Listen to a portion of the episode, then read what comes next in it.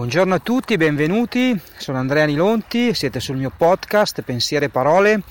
Oggi vi parlo eh, ancora di content marketing e in particolare vorrei rispondere alla domanda di Luca che è un ascoltatore del, del nostro podcast e che mi chiede come superare quello che viene definito il blocco dello scrittore, quindi come creare continua, continuamente contenuti che siano anche originali e quindi come essere creativi.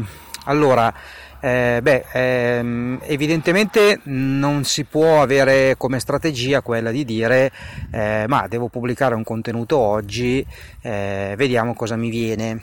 Quindi, come ho già detto nelle puntate precedenti, eh, i, i momenti per creare un contenuto sono temporalmente distinti. La fase di distribuzione e la fase in cui vado a scrivere eh, effettivamente il contenuto sono, eh, sono, la seconda e la terza fase.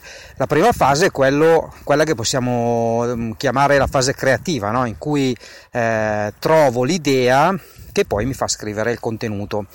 Dunque la creatività non è eh, qualcosa di magico che alcune persone hanno e altre no, è semplicemente frutto di un'analisi e ricerca continua, quindi eh, come si fa a scrivere contenuti originali e creativi ogni giorno, semplicemente dedicando ogni giorno una parte della giornata eh, a indagare, raccogliere dati, curiosare in giro sul web o semplicemente eh, rimanere con le antenne belle accese e alte eh, per captare segnali da tutto quello che ci succede durante la giornata.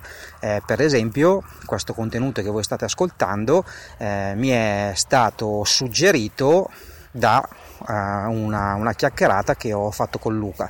Quindi la creatività non è una cosa che viene di notte, non è una cosa che hanno gli artisti e basta, è evidente che alcune persone sono più creative di altre, eh, non sto dicendo che tutti siamo creativi allo stesso modo, sto dicendo che anche le persone non creative con il giusto metodo possono riuscire ad essere abbastanza creative.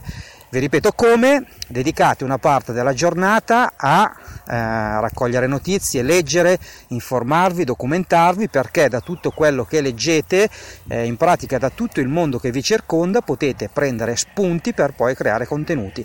Segnatevi questi spunti e questa è la prima parte della, della, strategia di creazione di contenuti perché poi la seconda parte è scrivere effettivamente il contenuto e la parte successiva è distribuirlo. Spero di essere stato utile con, questo, con questa nota vocale. Siamo vicini a Pasqua.